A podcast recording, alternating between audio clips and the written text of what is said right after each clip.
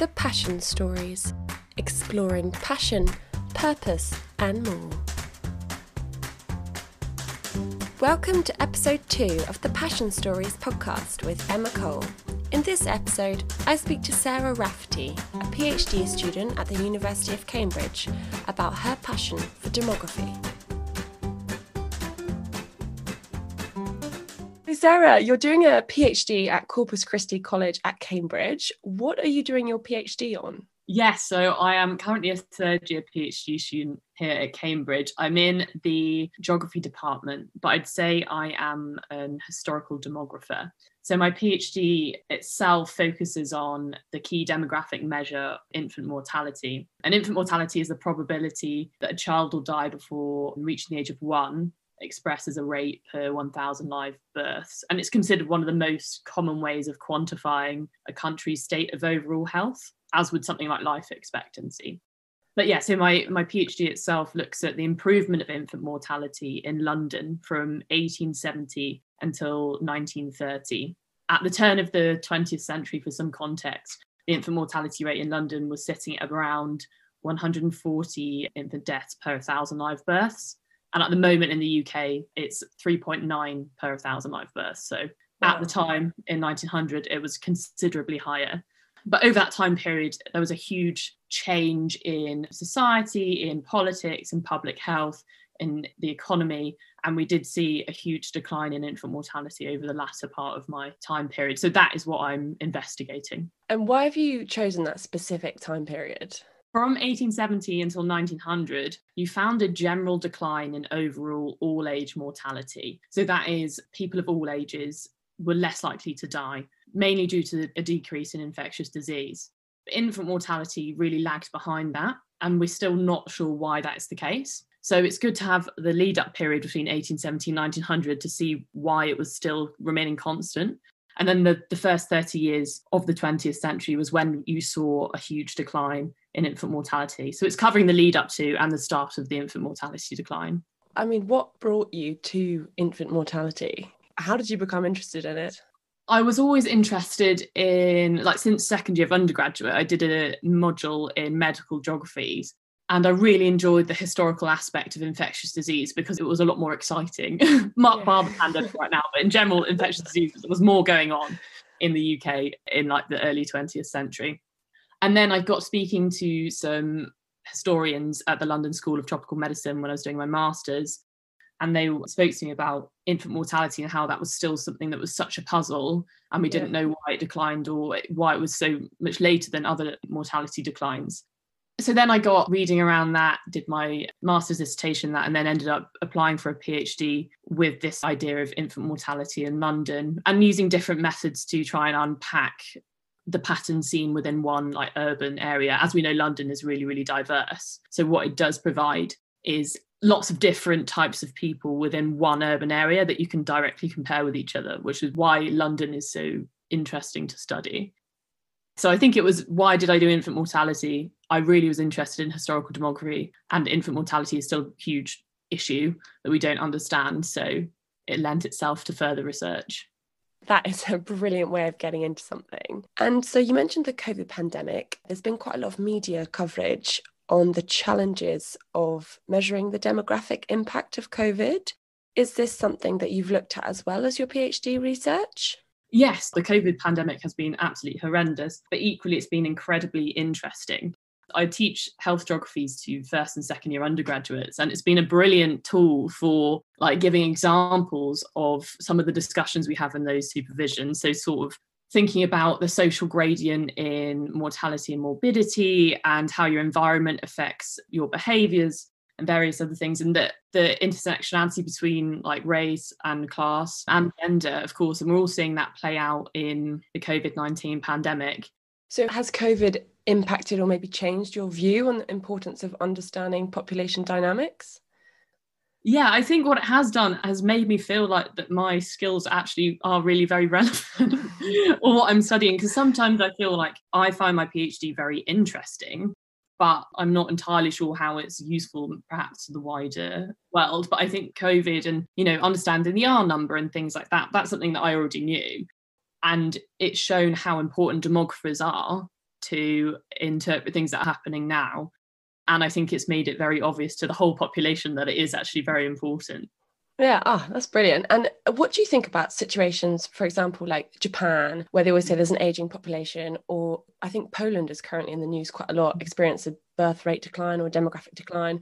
What do you think of the stories like that?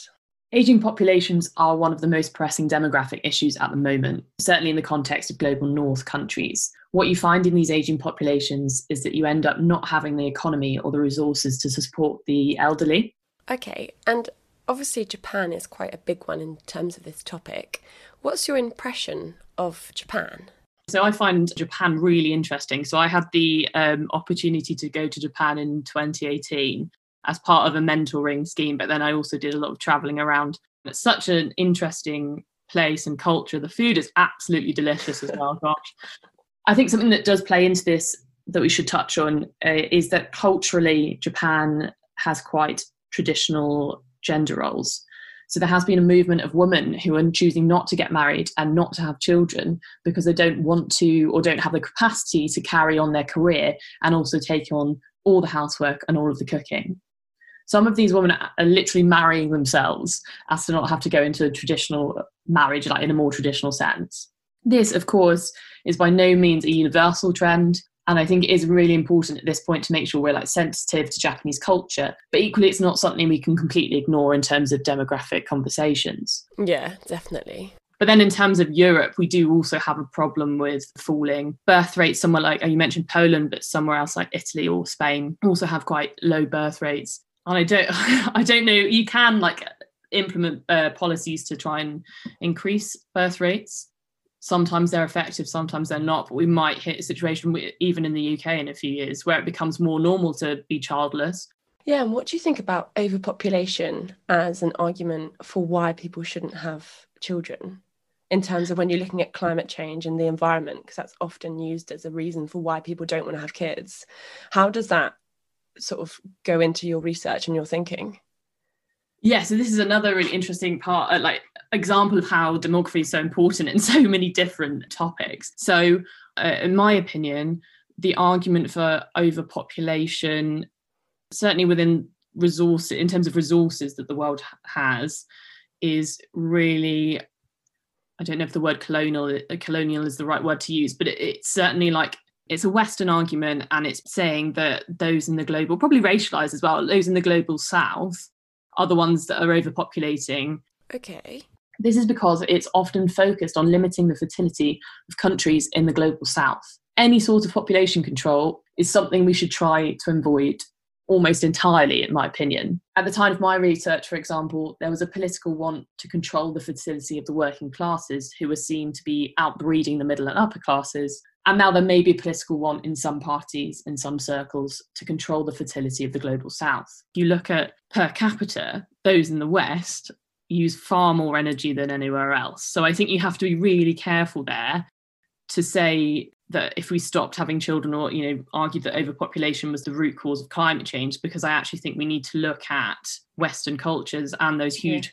global corporations that are the root of the issue and not, not actually at the individual level that betty next door has had three kids i think that's interesting as well though because in the one of the recent david attenborough documentaries he did push overpopulation as like a key issue in climate change and I thought that was quite dangerous. And so I love David Attenborough, and I think the work he does is really useful and important. But the way that he used overpopulation as a root cause of climate change, I think was quite problematic. Perhaps we could flip the focus of overpopulation here slightly. There is an almost universal link between improved female education and decreasing fertility. So rather than using this potentially racist overpopulation argument, could we instead argue for increased investment in opportunities for women? So that's something to think about anyway. Definitely. And do you think when people include COVID in their thoughts about having children, do mm. you think the pandemic has had an impact on people's plans to have children or will have an impact? Because, you know, yes, of course, there's climate change, but also a pandemic doesn't exactly exude confidence in the future. Do you think it's going to have an impact on birth rates? So, interestingly enough, I actually got contacted last April about someone wanting me to do some freelance work for them on modeling a baby boom post the pandemic because their idea was mm-hmm. that if people were at home, they were more likely to have sex with their partners and therefore more likely to have children. They thought there was going to be this baby boom. What we've actually seen thus far is the opposite of that, and that there's been a decline in slight decline in births that's pretty common across Europe. And that is, we think, because of the economic uncertainty. So being in a position where you've lost your job or you're not yeah. sure whether you meet the rent or the mortgage on your house isn't exactly conducive to thinking, oh yes, now is the right time to have a child. I think what will happen is we'll see the birth rates going down for as long as it continues, and then about a year after it's finished, we'll see a big boom in, in births again as people are delaying those births. I'm not sure whether it will have an impact on people deciding whether or not to have children, mm-hmm. but I mm-hmm. think certainly changing the time in which they'll have children. So you're saying that there's going to be a delayed baby boom.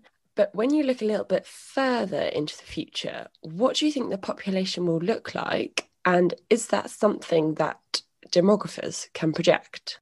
It's really difficult to do, particularly on like a national scale, because there are so many different variables to take into account. I would think there's going to be some sort of baby boom that will last a couple of years, maybe five years. I don't know that for sure. So difficult to say, really. That's extremely interesting. Sorry, one other thing mm-hmm. I will it will be very interesting in like a negative way to see how Brexit affects the population of the UK. One thing you've got to consider with population as well as births and deaths is migration. Mm-hmm. And unfortunately, leaving the EU will have a have a negative effect, uh, as in there'll be less people moving here, and I think that will be another interesting aspect to think about. What do you think in terms of how COVID might have impacted women? Because you've mentioned women before and mm-hmm. how the issues in the period that you've chosen for your PhD. Are you seeing those same issues now? Like, is this something that we can apply to today that you're doing in your PhD? Yeah. So, interestingly enough, there's studies coming out that women are being more affected by the pandemic than men. Traditionally, women would take on the child rearing responsibilities and men wouldn't. We found that during this pandemic, that is also what's happening at home. Even if both parents are working, the woman will take on the child rearing responsibilities as well as their own work, and therefore their career or their work gets put on hold a little bit. There just seems to be a general consensus still that the man's job is more important than the woman's job and I think I could link that back to my own research in terms of the fact that at the time, infant health was definitely the mother's responsibility.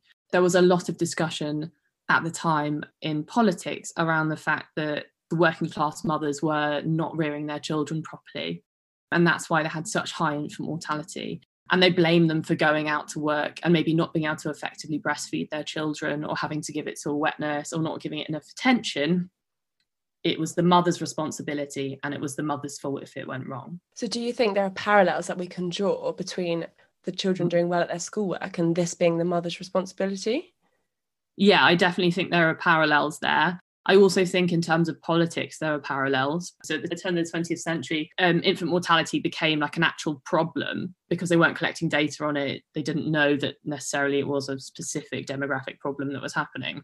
But at the time, they liked to blame the individual mother they like to put in campaigns or like schools for working mothers that would teach or educate these working mothers on how to rear their children rather than perhaps investing money into the healthcare system or investing money into sanitation of the roads or drinking water which were more likely to be killing the infants and the mothers any of the mothers behaviors because of the nature of the infectious diseases that were causing the mortality at the time.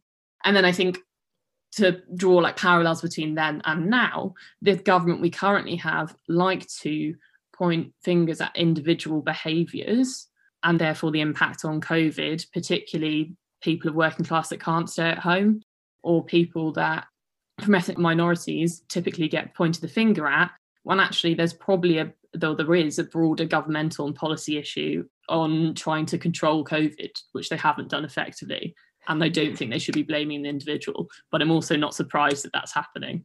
So, what do you think of the government's handling of the COVID crisis?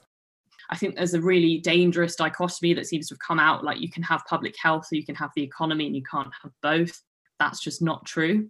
And I think what we've done was too little, too late, not hard enough consistently for the whole year. So we're in a situation now where we were basically the same thing a year on. I think the only good thing that this government we've done is the vaccine rollout But even then, that's been organised by the NHS, like local NHS groups, rather than the government. So and as we move forward out of what we hope, I guess, will be a post COVID world, what would you like to see on the political agenda?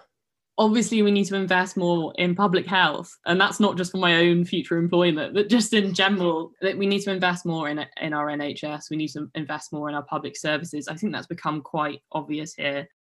Typically, those countries with better state services have fared better. That's not just in the COVID pandemic, but in general, if you've got a more equal distribution of healthcare, typically everyone's health improves versus an unequal means that everyone's health is worse. So I'd put that really on the top of the agenda. I think we also need to focus on climate change a lot more, probably another obvious one. And just sort of focusing on on equality as well and getting some policies through that really actually make a difference. On equality, do you think that there will ever be equality between genders, especially when we consider how the concept of gender is continuously evolving? How do you think that's going to impact your studies as well? Oh, well, I want to say yes. I want to say that we will have equality one day. Looking at my own experience, I think I've always been a feminist. I'm working now towards what I would define myself as like an intersectional feminist, which then covers all genders, all classes, all races all sexualities, striving for equality for everyone. But I think as a child, I was certainly a feminist, but didn't realize I was a feminist. So I would typically play or, or, do all of the activities that were for the boys. So I played video games, I used to play with toy cars. I was always playing football, watching football. Like I was constantly in a full football kick from the age of four till 11. And I read, recently found actually in lockdown when I was clearing out my room, I found a diary um, and it was one of those ones that you had to like fill in certain sections. And it said, What do you want to be when you're older? And I'd written down, I want to play in the men's, like underlined England football team. And then I want to manage the men's underlined a football team because I knew even from that age that in terms of respect and money, that men were going to be earning more and I think because I was in those environments where I was typically like the only girl, I had to be strong and I had to be like, girls can do it too. So I think that brought me up to be quite a strong woman and a strong feminist. And I think it wasn't until my master's that I began reading more widely about feminism and yeah, intersectional feminism. And then I think leading into my PhD, because I've got those ideas of feminism, I'm interested therefore in like the controlling and, and politicization of mothers and infant mortality in my work if that makes sense. No, that's super interesting. And obviously, you're at Cambridge, which is an incredibly prestigious university. What's the female representation like? So I don't know off the top of my head what the figures are. I can only anecdotally say that as you go up the academic pyramid, there's less and less female representatives or non male representatives. Unfortunately, I think being in a place like Cambridge has made me more aware of my gender because I think it is so prestigious and so traditional that it's still stuck in a lot of bad old ways. So so at Corpus Christi in the, the dining hall, you walk in there and there's only one portrait of a woman. The rest of them are of men. More often than not, you'll go in and you'll have, if you have a formal dinner there, when we were still having those, look at the high table, and every single person will be a white man and able bodied. So the first black master of an Oxbridge college was only elected in 2019, which is mad, but also uh, almost not surprised mm. because the how institutionally racist like a lot of academic institutions are, unfortunately. So I would say there is definitely a more male representation in general across the board. But I think we've also got to consider the lack of people of colour as well and disabled academic as well as that. I've also got to acknowledge that I am in myself very privileged to be studying at Cambridge and I am white and I am a middle class. I am conscious of missing stories or being sort of whitewashing the history as well. I am involved in reading like modern geographies of health pieces as well. Something that, for example, that I was teaching my students the other week about was how if you are a black woman in the UK, you are five times more likely to die in childbirth than a white woman. And unpacking that, why why is that the case? And is that um, in 2021? That is now, yeah. COVID has also put that in the spotlight in terms of ethnicity. because you are seeing a disproportionate number of BAME deaths compared to white white deaths in the UK. And as your work is historical, are there limitations to what you can find out? So, of course, there are limitations, I suppose, by the nature of it being historical. So, I'm limited by what data is available to me. I can't go back in time and, and get that data again. I cannot differentiate different infant mortalities by ethnicity at the time because I just don't have that data, um, which is incredibly irritating, but something unfortunate I can't solve. And uh, I mean, you're doing this incredible PhD. Where do you want it to take you? Yes, if you'd asked me this question a year ago, I would have said pretty firmly that I wanted to stay in academia. And unfortunately, if you ask me now, that's probably not my answer, mainly due to the issues of, of funding in academia and, and problems of fixed term short contracts and having to move around a lot. So I would say I would like to go into research and perhaps policy in public health. And I'd probably bring everything into like contemporary. So I really enjoy the historical work, but I think I have the skills to take that into the modern day. Thank you, Sarah. I feel honestly completely enlightened. That was absolutely fascinating. And thank you so much for your time. No problem at all. I've really enjoyed coming on the show. I hope it's made some people perhaps more interested in demography and how important it is. And then also the feminist aspect is that of that as well as ever increasingly important, I think. You've been listening to the Passion Stories with Emma Cole. Look out for more episodes coming soon.